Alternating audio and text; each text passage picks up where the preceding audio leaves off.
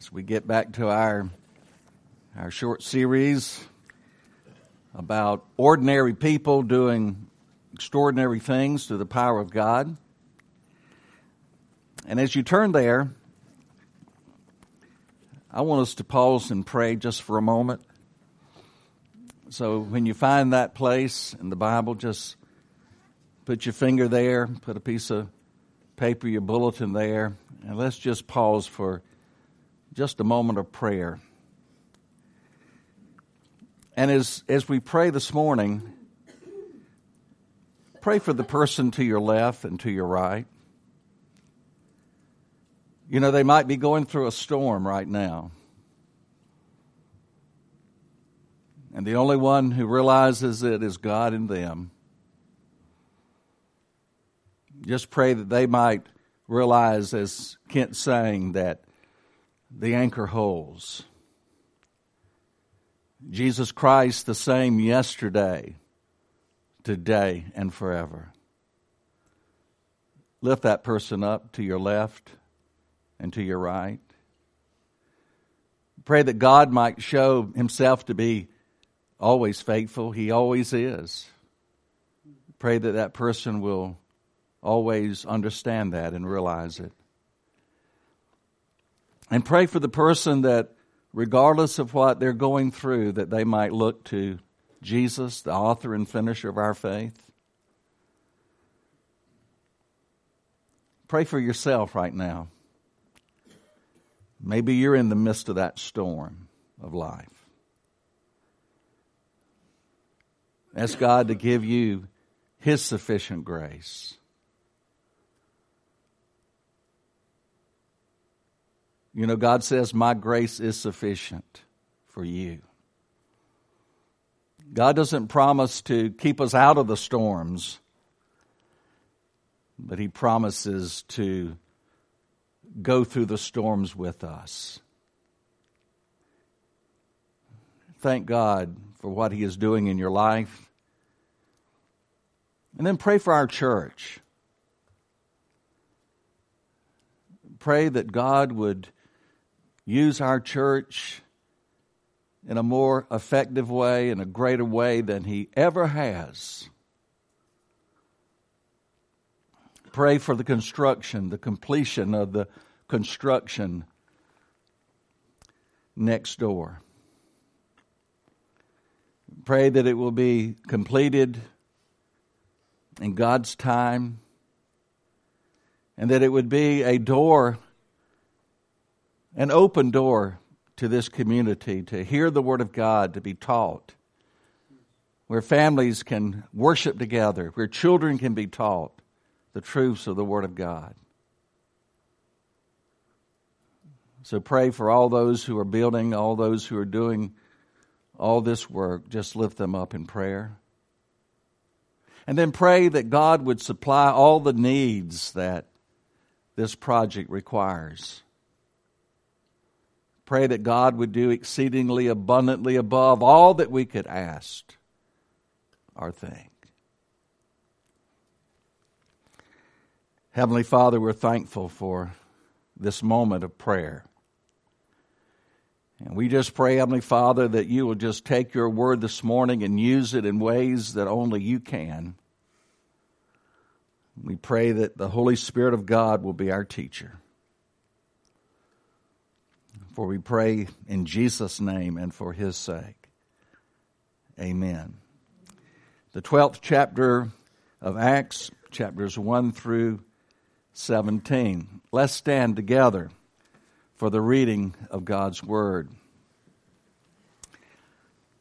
About that time, Herod the king laid violent hands on some who belonged to the church. He killed James, the brother of John, with the sword. And when he saw that it pleased the Jews, he proceeded to arrest Peter also.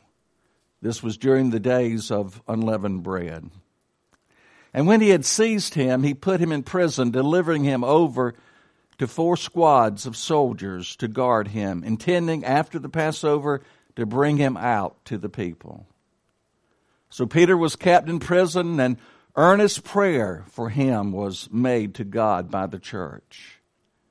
Now, when Herod was about to bring him out on that very night, Peter was sleeping between two soldiers bound with two chains, and sentries before the door were guarding the prison. And behold, an angel of the Lord stood next to him, and a light shone in the cell. He struck Peter on the side and, po- and woke him, saying, Get up quickly, and the chains fell off his hands. The angel said to him, Dress yourselves and put on your sandals. And he did so. And he said to him, Wrap your cloak around you and follow me. And he went out and followed him and did not know what did not know that what was being done by the angel was real, but thought he was seeing a vision. When they had passed the first and the second guard, they came to the iron gate leading into the city. It opened for them of its own accord. And they went out and went along one street. And immediately the angel left him.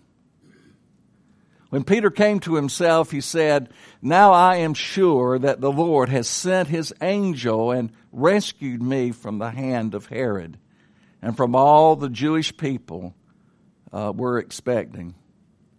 And he realized, when he realized this, he went to the home of Mary, the mother of John, whose other name was Mark, where many were gathered together and were praying. And when he knocked at the door of the gateway, a servant girl named Rhoda came to, came to answer. Recognizing Peter's voice and her, in her joy, she did not open the gate, but ran in and reported that Peter was standing at the gate. They said to her, You're out of your mind. But she kept insisting that it was so, and they kept saying, It's his angel. But Peter continued knocking, and when they opened, they saw him and were amazed. But motioning to them with his hand to be silent, he described to them how the Lord had brought him out of the prison and he said, Tell these things to James and to the brothers. Then he departed and went to another place. May God bless the reading of his holy word. You may be seated. Some of you were asking, do we still have more Bible reading plans that I shared a few uh, weeks ago? Yes, we do. Up there on the table, right here in this room, on the table to my left, there are several of them still there. Please get as many as you need, and I hope that you will use those because we certainly need to be in the Word of God. Amen. You know, our story takes place during the feast of Passover there in Jerusalem. It's the same time of the year when Jesus was arrested and crucified. These events happened around 44 AD about 12 years after Jesus' crucifixion and resurrection. the church had been growing leaps and bounds during these 12 years, spreading out into the regions of Judea and Samaria and into the land of the Gentiles. God was at work. Yet, often during these fruitful seasons of ministry, this is the time that the enemy strikes hard and fast. And that's exactly what happens here. God's at work, and so is Satan. Satan attacks the church with furious rage. You can see in verses 1 and 2 again. About that time, Herod the king laid violent hands on some who belonged to the church. He killed James, the brother of John, with the sword. Now, what about this King Herod? This King Herod was King Agrippa, the grandson of the King Herod that we're all familiar with, who killed the, the infant baby boys at the time of Jesus' birth. This Herod is nothing more than a puppet king put in power by Rome because of his friendship with Caesar. He reigns over the regions of Judea and Samaria in Israel. Now, this Herod is a cruel, murderous man like all the, all the Herods in his family. All he cares about is protecting his throne at all costs. He wipes out all those he sees as a potential threat, even the members of his own family. To gain favor with the Jews, he begins to persecute the church. He throws many in prison. He beheads James, the brother of John. And you remember them, the sons of Zebedee, sons of thunder. And this murder of James really shocks the church. And, and to make matters worse, now he goes after Peter too. Look at verse 3. And when he, that is Herod, saw that it pleased the Jews, he proceeded to arrest Peter also. And this was during the days of unleavened bread. Now it was Herod's intention all the time to kill Peter too. But he had to wait until the feast of the Passover was over. Uh, this feast um, was a very important feast in Jewish history and Jewish life. There could be no trials, there could be no executions during this period of time. But once the feast is over, you know, it's goodbye Peter as far as Herod was concerned. Now, Luke gives us the details of exactly what happens in verse 4. It says, And when he had seized him, he put him in prison, delivering him over to four squads of soldiers to guard him, intending after the Passover to bring him out to the people. And of course, the purpose was to bring him out to the people, have some, you know, um, kangaroo court type of trial, and then put him to death as he put to death uh, James. Peter is guarded, we read, by a squad of four soldiers at all times. Two of these soldiers are chained to Peter by the wrists, and two soldiers are standing guard outside his cell. There isn't a moment during the day that he is not guarded by these Roman soldiers. Now, in addition to that, there are two iron gates securing Peter. One at his prison cell, the other this massive gate at the entrance of the prison leading out to the street. This is a maximum security prison. There, there's no way possible, humanly speaking, for Peter to escape. No human possibility at all. But nothing is impossible with God. You know, we, we read that all the way through the Word of God, the Old Testament and the New Testament. Listen to what God says in Jeremiah chapter 32, verse 17. Jeremiah chapter 32, verse 17. Ah, Lord God, it is you who have made the heavens and the earth by your great power and by your outstretched arm. Nothing is too hard for you. Just a few verses after that, verse 27. Behold, I am the Lord, the God of all flesh. Is anything too hard for me? And then, of course, Jesus, he said something very similar in Luke chapter 18, verse 27. Jesus said, What is impossible with man is possible with God. Well, see, the word impossibility, the word impossible is not even in God's vocabulary. God is the God of the impossible. But something else is going on that Luke wants us to know about. In verse 5, it says, So Peter was kept in prison, but notice what was going on. Earnest prayer for him was made to God by the church. So, on the one hand, Peter is in prison, but the church is praying. On one hand, Peter is bound, but prayers are loosed. the church is praying for Peter. Never underestimate the power of prayer. Never underestimate what God will do when His people get serious about prayer. Now, prayer is a top priority for our church this year and beyond. In fact, I believe it is the number one priority for us as a church. If we do nothing else as a church, we must pray. And the reason is simple. It really is. It's simple.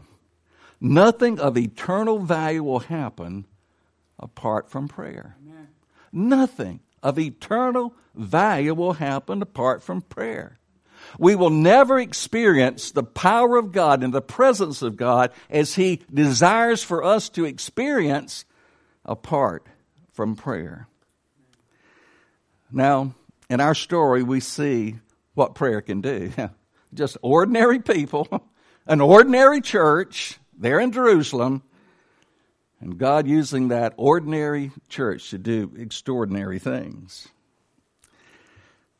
The great Puritan preacher, Thomas Watson, he's quoted as saying, The angel fetched Peter out of the prison, but it was prayer that fetched the angel. I like that.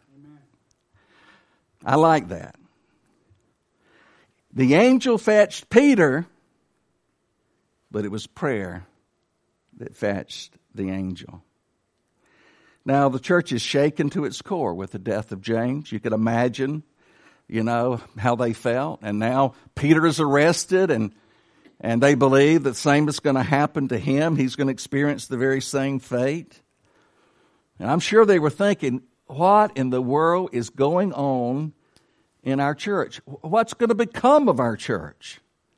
Herod killed James, and now he's after Peter, and he wants to kill him. All the church could do is pray. That's it. That's all they could do is pray. You know, so often we feel the same way, don't we? In times of crisis. All we can do is pray. When a loved one gets sick, maybe seriously sick, gets cancer, all we can do is pray. When a son or daughter is far from God and it's, it's just breaking your heart, all we can do is pray. But prayer is the most important thing we can possibly do. Well, see, when things look hopeless, friends, there's hope with God. God goes to work when his people pray. So Peter is facing certain death, but, verse 5, verse 5, but earnest prayer for him was being made to God by the church. I want you to look at that, that little word earnest just for a moment. It suggests the idea of straining in prayer, being urgent in prayer, agonizing in prayer. Have you ever prayed like that? Straining in prayer? Urgent in your prayer life? Have you ever prayed like that? I'll never forget one of my trips to India several years ago. My host pastor invited me to a prayer gra- gathering where uh, several um, pastors, national Indian pastors, and believers were we're having a prayer meeting. And folks, I've never experienced earnest prayer like that before. Those believers were crying out to God. They were crying out to God for boldness to be able to go into their villages and share the gospel with the lost people there. Now, after about an hour of praying, my back was about to break. My knees were aching. And I guess the host pastor realized my discomfort and he kind of tapped me on the shoulder and said, Pastor, I know you're tired. Why don't you leave and get some rest? And I whispered to him, I said, Well, how long is this prayer meeting going to go on? He said, All night. All night. That's really what's going on in this story. This church is earnestly praying for Peter, and it's an all nighter. They are earnestly, they're crying out to God for Peter. If you have a close friend who is facing certain death in a foreign prison for sharing his faith, how would you pray? That's the way this church is praying for Peter. They are on their knees, crying out to God for Peter's release. We all have loved ones who are lost without Christ. They're not facing physical death, but they're facing spiritual death, eternal death, being separated from God for all eternity in a terrible place called hell. You know, sometimes I, I wonder if we really believe in hell. Sometimes I wonder if we really believe in hell. Oh, we say we do, but do we really? if we do, I believe we would pray more. Let me ask you are you praying for your one daily? Are you praying for your one who is far from God, or, or is it just a, a name on a cross? Are you praying? Never underestimate the power of prayer. See, Wassamassaw Baptist Church must be a praying church. It must be. If nothing else happens, this church must be a praying church.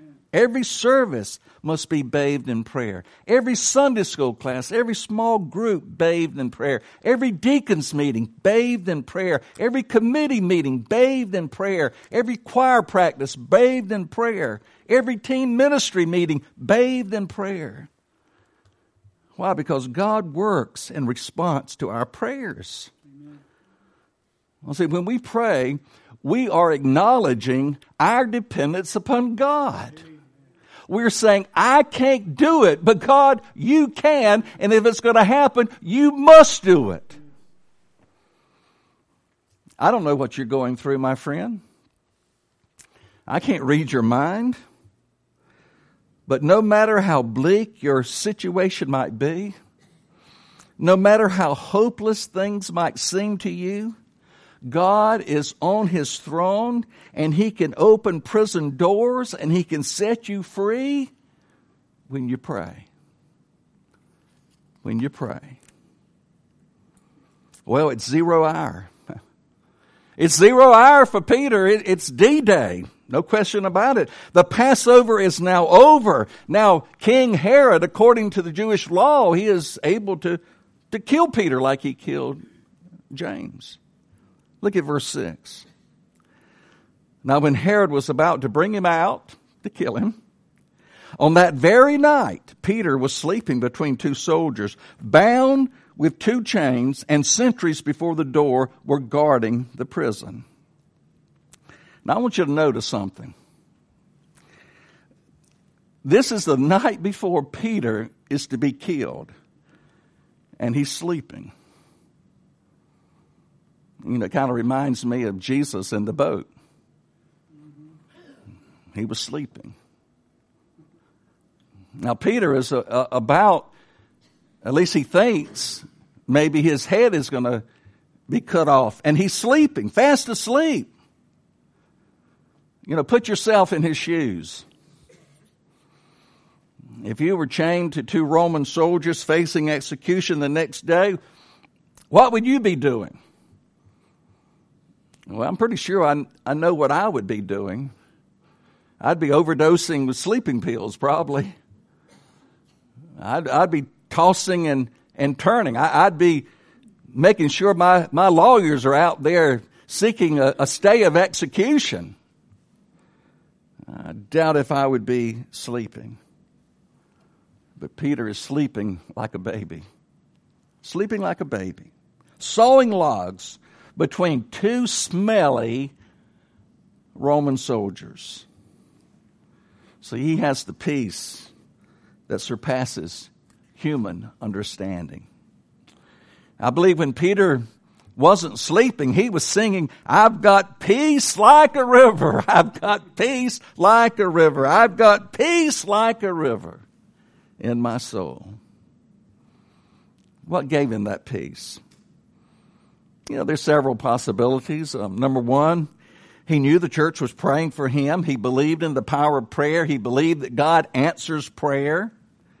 And Peter, in that dark prison cell, knew that the church was praying for him, and that gave him peace. You know, isn't it a, isn't it a wonderful peace that God gives when you realize that someone is praying for you? I remember on the day of my ordination, um, an older gentleman walked up to me and he said, Norman, I want you to know something that I'm going to pray for you every day until I die. I'm telling you, some of the, during some of those dark days in ministry, it, it brought me a lot of peace to know that um, Paul Rep Alderman is praying for me. He's praying for me. I'm sure that brought him peace. Also, Peter probably remembered Jesus' words to him that suggested that he would die an old man by being crucified. I'm sure his mind went back to that day on the Sea of Galilee when the risen Christ spoke to him and said these words in John chapter 21 verse 18. When you were young, you used to dress yourself and walk wherever you wanted. But when you're old, you will stretch out your hands and another will dress you and carry you where you do not want to go. That's a possibility. But I believe the main reason Peter had peace in the midst of the storm that he was going through is because he was confident. he was confident that God was on his throne and God was in control of his life no matter what might happen. Well, see, I believe Peter is like Shadrach, Meshach, and Abednego facing the fiery furnace. God is going to deliver me one way or the other, either from death or through death. I believe he believed that. Well, when God's people go to prayer, God goes to work. Look what happens in verses 7 and 8. And behold, an angel of the Lord stood next to him, and a light shone in that stale. And he struck Peter on the side and woke him, saying, Get up quickly. And the chains fell off his hands. And, and the angel said to him, Dress yourself and put on your sandals. And he did so. And he said, Wrap your cloak around you and follow me. Oh, I love this story. During the early morning hours, just before Peter's scheduled execution, an angel of the Lord enters that prison. And the prison cell fills with heavenly light. Oh, I would have loved to have been there. And the angel gave him a, a kick in the ribs and to wake him up. And the angel gives Peter a series of commandments. Get up quickly. And immediately his chains fell off. Get dressed. Put on your sandals. Put your coat on and follow me. In verse 9 it says, And he went out and followed him and did not know that what was being done by the angel was real, but thought he was seeing a vision. oh, he was dazed. He was confused. You know, he was one of those kind of stupid wake ups that we all have from time to time, not knowing what was going on, thinking it was some vision or a dream. He follows the angel out of the prison in verse 10. And when they had passed the first and the second guard, they came to an iron gate leading into the city. It opened for them on its own accord, and they went out and went along uh, one street, and immediately the angel left him. Can't you just picture Peter? You know? He wakes up and the angel gives all of these commands and you know i can picture peter stepping over these two soldiers that were guarding him. They were still sawing logs walking past the two two guards outside the cell and then seeing this massive iron gate swing wide open and walking right out onto the street outside. And then poof the angel is gone Oh, his work's done. the angel's work is done. Verse 11, and when Peter came to himself, he, he, finally realized what was happening. He says, Now I am sure that the Lord has sent his angel to rescue me from the hand of, uh, the hand of Herod and from all that the Jewish people were expecting. We don't hear a lot about angels today. There's not a lot of sermons preached today in churches about angels, sadly to say. But angels are a present reality as much as they were in Peter's day. This is what the author of Hebrews says about angels in Hebrews chapter 1 verse 14. They, are they, this is a question, are they, angels, not all ministering spirits sent out to serve for the sake of those who are to inherit salvation. In other words, angels are God's special agents. You know, they are God's FBI, you might say, sent by God to minister to us. Some believe, and it could be true, there's a lot of scriptural evidence for it, that every believer has a personal guardian angel who is with him or her all the time. The psalmist says in Psalm 34, verse 7 The angel of the Lord encamps around those who fear him and delivers them. Now, that's a wonderful thought. That angels are all around us, that, that angels are at our side to protect us and to provide for us. That is a wonderful thought. But there is one thing that we know for sure, and that is Jesus is always with us. Jesus is always at our side. Jesus said in Hebrews chapter 13, verse 5, I will never leave you. I will never leave you nor forsake you. And then in Matthew chapter 28, verse 20, Jesus said, I am with you always, even to the end of the age. What a promise. What a reality. No matter the difficulty, no matter the situation we might be in, God is able to deliver us anytime, anywhere, any place. He still opens prison doors. He really does. Let me ask you, what is that impossible situation you're facing? You know, you, you might be smiling on the outside, but on the inside, you're hurting. You're crying on the inside. Maybe it's some sickness that you're going through or a loved one. Maybe you're growing older and you just can't do the things that you used to do and it bothers you. Maybe you have a wayward son or daughter who's far from God and it's just breaking your heart. Maybe it's a broken relationship that's weighing deeply on your heart. Maybe it's your marriage. Maybe it's some besetting sin that, that keeps creeping into your life, keeps returning. What is that prison door that has you trapped? What is it? God is able to open that prison door and set you free. What's the great lesson of this story? I believe the great lesson of this story is simply this the prayers of God's people are a mighty weapon that God uses to change the course of events and people's lives. I believe that's it. Just ordinary people like you and me, just an ordinary church like our church, praying earnestly, and God doing great things. Our story is an example of what God can do when God's people pray. God used the prayers of God's people to change the course of Peter's life. Yes, God answers prayers. He still opens prison doors. You know, Peter was not the only apostle that, that understood that truth. That God uses prayers to change lives. The apostle Paul knew the power of prayer as well. In fact, he writes in Philippians chapter 1 verse 19, he says, For I know that through your prayers and the help of the Spirit of Jesus Christ, this will turn out for my deliverance. Now remember where Paul is. Paul's in prayer. He's in prison. He's locked up in jail. But he is confident that God is going to use the prayers of the Philippian people, the church there, to bring about his deliverance.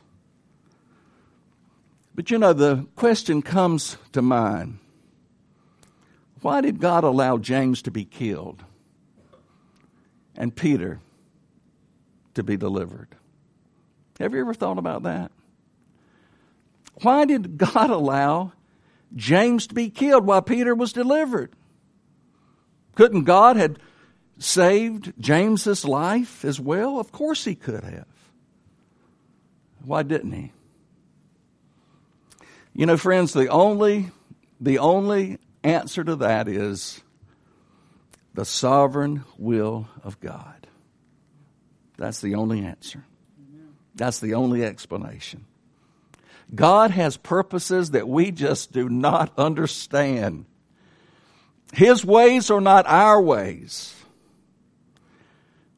When we were in Saluda, a wonderful young college age girl was driving home from Newberry early one morning. And she was involved in a, a horrible auto accident and she was instantly killed.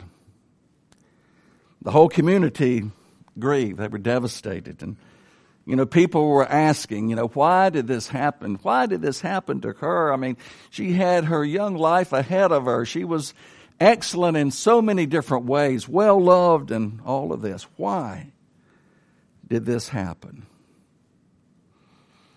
Just a few years later, our daughter Stephanie was returning home from church one Sunday and she fell asleep at the wheel and she crossed the line and ran head on, head on into a truck.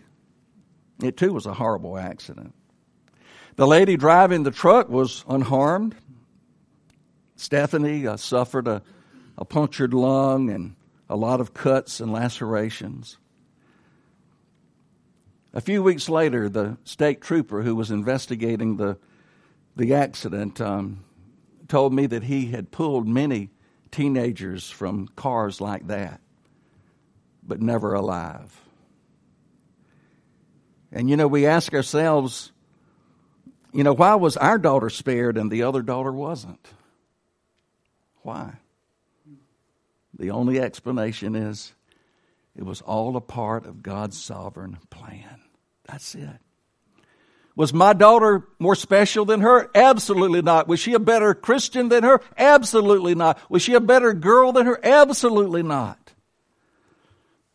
The only explanation is it was God's sovereign will and plan. Period. It's not for us to know. And that's the way it is with Peter and, and James. It was God's sovereign will to take P- James home and leave Peter. Peter's job was not over, James's was. So Peter is set free. What happens next? Well, look at verse 12. When he realizes this, he went to the house of Mary, the mother of John, whose other name was Mark, where many were gathered together and were praying. Now, Peter knows that the church was praying for him. So it's only natural for him to want to go to the prayer meeting and report exactly what took place. And that's exactly what he does. So Peter arrives at church, they're praying. Now I'm sure that they were praying for different things, probably. Maybe some were praying for Peter to have courage to die well. Uh, maybe some were praying that he would be a good witness to the soldiers that were guarding him, but most were praying for God to deliver Peter, no doubt about it. And maybe their prayers were something like this God, you delivered Daniel from the lion's den. You delivered Daniel from the hand of Saul, Shadrach, Meshach, and Abednego from the fiery furnace. Now deliver Peter. Deliver Peter from the hand of Herod. The church was praying fervently. And all of a sudden, there's a knock at the door. It's Peter. Verses 13 and 14. And when he knocked at the door of the gateway, a servant girl named Rhoda came to answer, recognizing Peter's voice. In her joy, she did not open the gate, but ran in and reported that Peter was standing at the gate. So this young girl goes to the door. She recognizes Peter's voice. She is so overcome with joy that it's Peter that, that she runs back to the church praying and even forgets to open the door to let Peter in. I can just hear her crying, It's Peter, it's Peter, it's Peter. Now the church's reaction is really humorous. There's a lot of, there's a lot of comedy here. It really is. The church is praying for God to deliver Peter from prison and death, and, and they don't even believe it when God answers. They don't believe it. Verse 15, they said to her, You're out of your mind.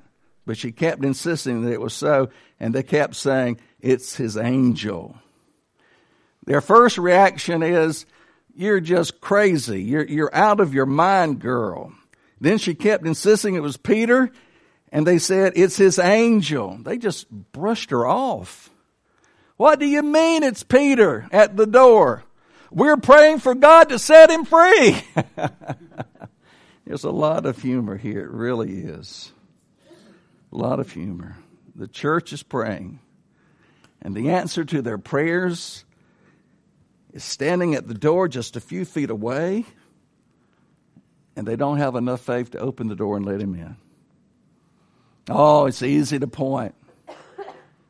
To point and blame this church, but sounds a lot like our prayers. We pray, but do we really believe God's going to answer? Now, God's answer is not only always yes, sometimes it's no, and sometimes it's wait. But do we really believe God is going to answer? Do we really believe that God still opens prison doors? Do we really believe that God is able to do exceedingly abundantly above all that we could ask or think?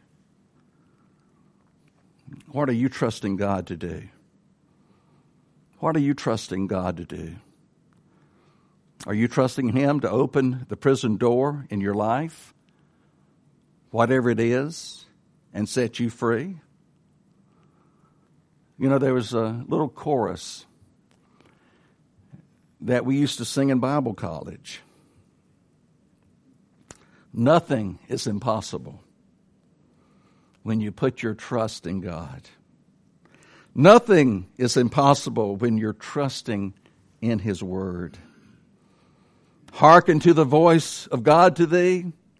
Is there anything too hard for me? Then put your trust in God alone and rest upon His Word.